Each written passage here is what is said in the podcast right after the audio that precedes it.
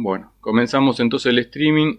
vamos a, invitar a, a Paula Klashko a echarle. Hola Paula, ¿qué tal? ¿Cómo estás? Ya estamos en vivo, te aviso, ¿eh? Hola. Antes que ah, hagamos cualquier chiste, aviso. Eh, pues ya estábamos sobre la hora, terminó la tanda, así que ya estamos en, en, vivo.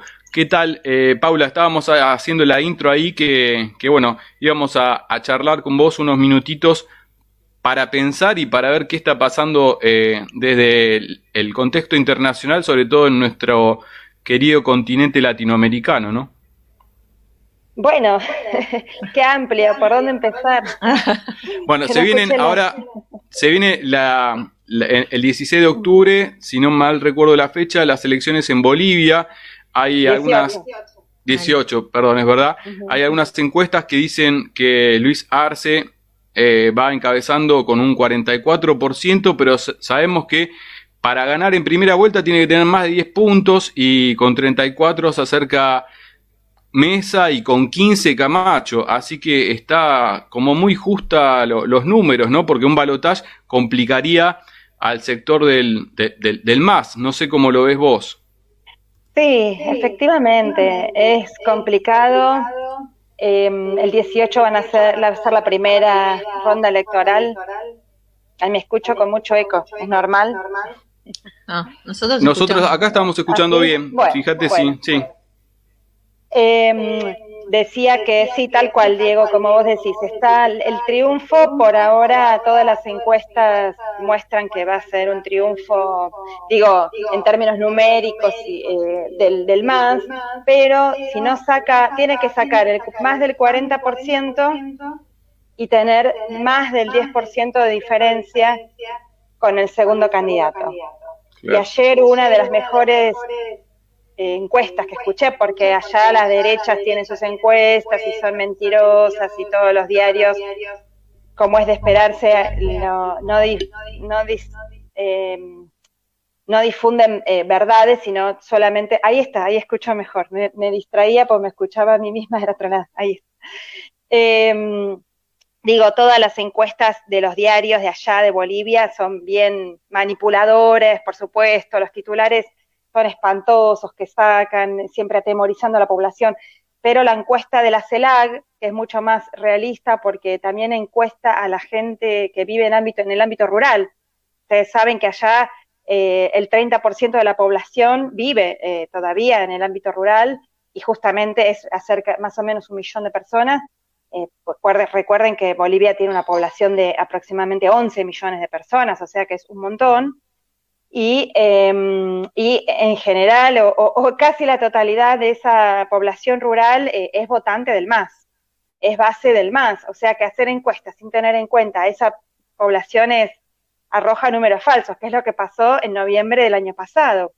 Que claro, había diferencia entre los resultados que se obtuvieron en las encuestas por esta cuestión, porque no se encuestaba a la gente que vive en el campo, que es base del, del masista, además de esa cuestión de que como el, el, voto en el campo llega siempre bastante más tarde, no puede llegar el mismo día porque por las deficiencias de conectividad, por la lejanía, por lo riguroso de las alturas, de acceder muchas veces a, que las urnas viajen rápido o a las actas eh, en esas circunstancias. Bueno, la otra vez recuerda muy bien todos ese eh, horrible episodio que vimos en nuestra América del golpe, increíble, ¿no? Porque fue un golpe de Estado previo fraude, perpetrado por, no por el gobierno, que se supone que son los que tendrían las condiciones, la, logística, la aparatología para perpetrar un fraude, no, el, fraude fue perpetrado por la OEA y por la oposición, ya conocemos esa campaña de desgaste terrible.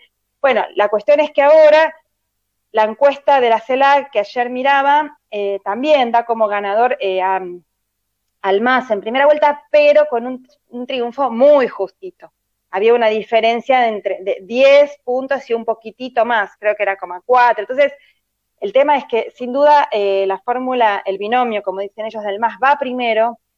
Eh, hay posibilidades de que gane primera vuelta, pero está muy peleado, muy justo. Y el problema, como vos, vos bien decís, de pasar a la segunda vuelta, es que ya si esa oposición se unifica, ya se bajó Áñez, sabemos que se bajó esa dictadora, eh, se bajó de su candidatura porque tenía muy pocos votos, no se sabe, ahora se rumorea que hasta va a renunciar, quedando 15 días para las elecciones, pero bueno, está tan deslegitimada, es un desastre tan grande lo que hace y lo que no hace, que hasta se rumorea eh, su posible renuncia anticipada. Pero, eh, digo, ya se bajó Áñez, con lo cual le llegó un caudal de votos importante a Mesa, a este señor Carlos Mesa, que fue funcionario de los gobiernos anteriores a Evo Morales y que produjeron el desastre que produjeron en el país, protagonizaron eh, masacres contra el pueblo que protestaba, que luchaba. Bueno, este señor Carlos Mesa, y después viene este, este personaje horrible que se llama eh, Luis Camacho, que también es un personero de lo más conservador, del interior, de lo más eh, retrógrado, de, de, de, esa élite racista y conservadora de, de, Santa Cruz, y del oriente boliviano. Eh, pero bueno, digo, en una segunda vuelta, lógicamente que también los votos de ese, señor van a ir a parar a los de Mesa y bueno, y todo y el resto de otros candidatos menos importantes que, eh, que no, no realmente tienen porcentaje de, muy bajo, pero igual van a ir a todo, o sea, está Lucho y Arce y después los, todos los demás, casi todos los demás, salvo alguna, tal vez pequeña excepción, eh, van a ir a parar a Mesa en la segunda ronda electoral, lo cual es... A ver, ahora estoy escuchando otro eh, ruido. no, es que ah. ahí tuve que subir el... Porque para que para que escucharas bien tuve que bajar mi... Eh, ahora mientras vos no ah, hablas... ¿eh? Así. Pues es lo que tendríamos que haber ajustado antes, pero eh, vamos bien ahí. Ahora yo vuelvo a bajar así no te aturdís. Te hago la pregunta, hacemos la pregunta y, vuelvo a bajar. Dale, dale, dale. Eh, sí, pero Paula, quería ver cuál era tu mirada también en el, en el escenario eh, en el contexto internacional, ¿no? Cuánto a favor y cuánto eh, de detractor tiene el discurso de los medios también en relación a, Bolivia, ¿no? La gestión de la pandemia, todo lo que fue el, gobierno de ilegítimo de, de Áñez y cuánto hay de esperanza en esta en este recupero del, del MAS, ¿no? No sé no sé si acompaña o es este como como minoritario, ¿no? Bueno, esperamos que, que vuelva el MAS, pero digo lo que se perdió en todo este tiempo de, de este gobierno ilegítimo, ¿no? Y después antes de devolverle la, palabra eh, a Paula, eh, también por ahí ver cuál es tu, tu visión, tu mirada sobre eh, finalmente la, la, que no pudo ser este, censurada esta vez, la lista final que, que se va a presentar el, el partido de, de Correa en, en, Ecuador, que sabemos que luego de, de varias instancias finalmente la, la pudieron, este, va a poder ser presentada para participar de las próximas elecciones. Sí, eh, me quedó algo por decir de la pregunta anterior y ahí les, eh, eh, les comento esto nuevo. Lo que me quedó por decir que esta vez, además, em, también es posible, si, si, fue posible antes semejante fraude estando en la oposición, ahora lo es mucho más en Bolivia. Así que si bien existe esta ventaja grande de, de la fórmula del MAS, hay muchas condiciones para perpetrar un fraude. Pero además, eh, con esto es lo que quería decir, la perlita de la frutilla del postre, es que eh, otra vez está de observadora la OEA, la misma que perpetró y dirigió el fraude, y además como si fuese poco con el mismo señor, que se llama, ahora se me fue, Manuel González, bueno, no me acuerdo exacto el nombre, lo busquen por ahí si pueden porque es interesante, creo que es Manuel González o Fernández, tiene un apellido así, que fue el mismo eh, tipo, ex canciller de Costa Rica, que fue el observador en las elecciones fraudulentas, que hizo el fraude de la OEA en noviembre, que generó las condiciones para el golpe contra Evo. Así que, bueno, visto ese panorama, por supuesto que la lucha es difícil, pero no imposible porque lo que sabemos, que lo mismo también termina pasando en Ecuador, cuando los pueblos muestran su disposición a la lucha, al combate en la calle, en este caso por la vida, por la democracia, por retomar una senda de esa maravillosa democracia en serio que estaban construyendo, bueno, eso se hace sentir. Y es más, tenemos que calibrar y, medir que estas elecciones se van a realizar el 18 de octubre por fuerza de la, de la gente en la calle, que a pesar de la pandemia de las condiciones terribles por el, por el, em, e, el abandono en política, en todo, ¿no? Pero en, en, lo sanitario también de este gobierno de facto, a pesar de eso, se acuerdan que el lunes creo que fue la fecha 3 de agosto, se comenzó un paro indefinido que em, fue lo que, lo que posibilitó que realmente se quedaran fijas, eh, que el Tribunal Supremo de Justicia eh, el Tribunal Electoral, perdón, el Tribunal Electoral, el Tribunal TSC, TS, Tribunal Superior de Justicia, bueno, Electoral, estoy media dormida, chicos, perdón, y que es domingo, me levanté hace un rato. Em, ese tribunal dictaminara y finalmente fijara la fecha para el 18 de octubre que iba a ser pospuesta por cuarta vez. Bueno, con el pueblo en la calle esa semana, cortes, movilizaciones, se posibilitó, se aseguró que realmente se hagan las elecciones. Bueno, ahora cómo van a manipular, manipular esas elecciones ya es también otro desafío enorme. Pero con lo que recién decían, eh, claro, ustedes fíjense, hagamos el paralelismo con la Argentina. En la Argentina eh, siempre digo esta idea lamentable, pero que es real, que es mucho más fácil destruir que construir. ¿no? En la Argentina nos pasó lo que se construyó con mucho esfuerzo, con mucho sacrificio, con mucho tiempo, en, en, 12 años, el pueblo pudimos estar mejor, pudimos tener mejor calidad de vida, mejor calidad democrática, en un montón de sentidos.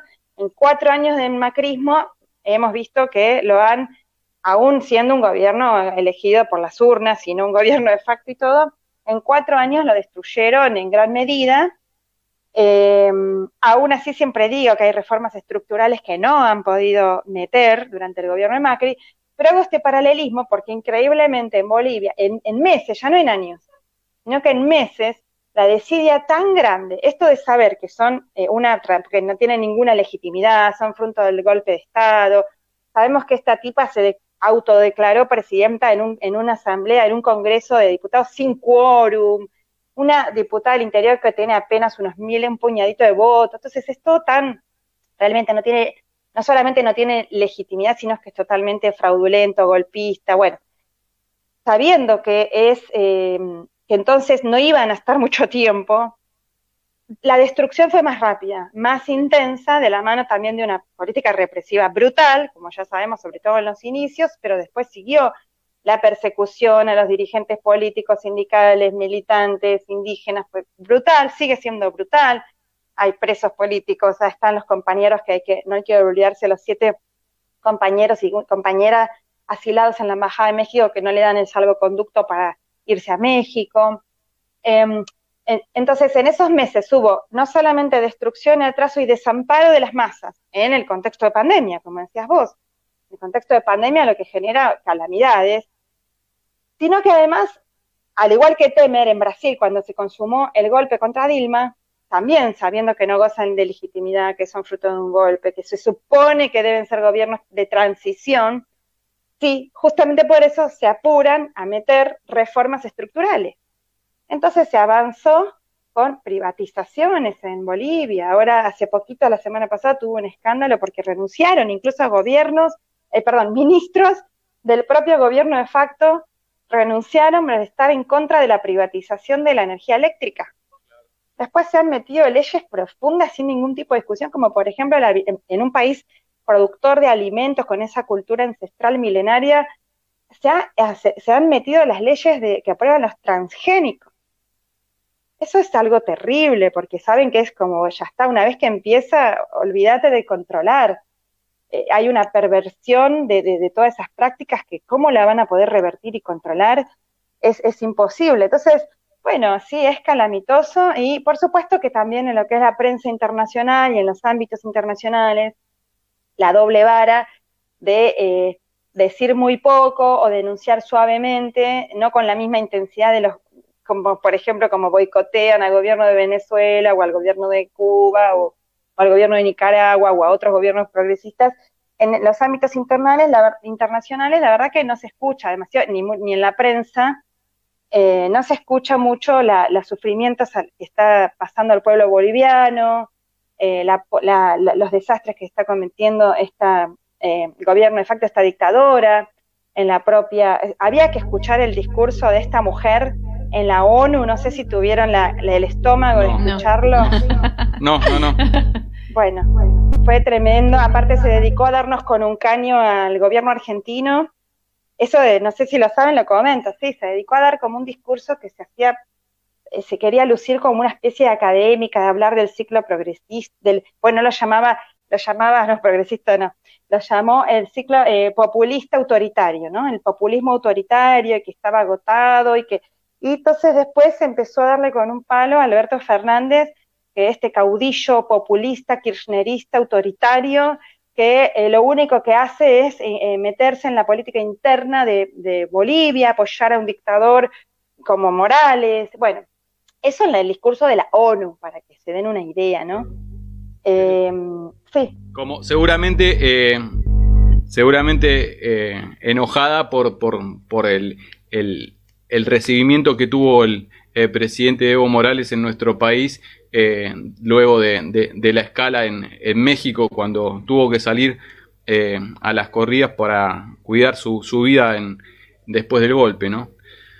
Bueno, eh, Sí, y además también, te digo esto también, que además para intentar empiojar las relaciones diplomáticas, tratando de que en Argentina no se lleven a cabo las elecciones de los y las bolivianas en Argentina, que son, pesan muchísimo y que son masistas en su, mayor, en su enorme mayoría pero no lo logró, por suerte el gobierno y la Cancillería argentina no pisaron el palito, así que acá las y los bolivianos van a votar el 18 de octubre. Y bueno, me quedó ahí pendiente lo de Ecuador, que nada más para decir que eh, también a fuerza del pueblo y de la lucha se ha logrado, después de un sinnúmero que sería larguísimo, de contar acá las vueltas, los intentos de proscribir a la fórmula del correísmo, que ahora se llama UNES, es una alianza, y finalmente sí, han logrado aceptar la candidatura de Arauz y, y Rabascal, para eh, las elecciones de febrero de 2021.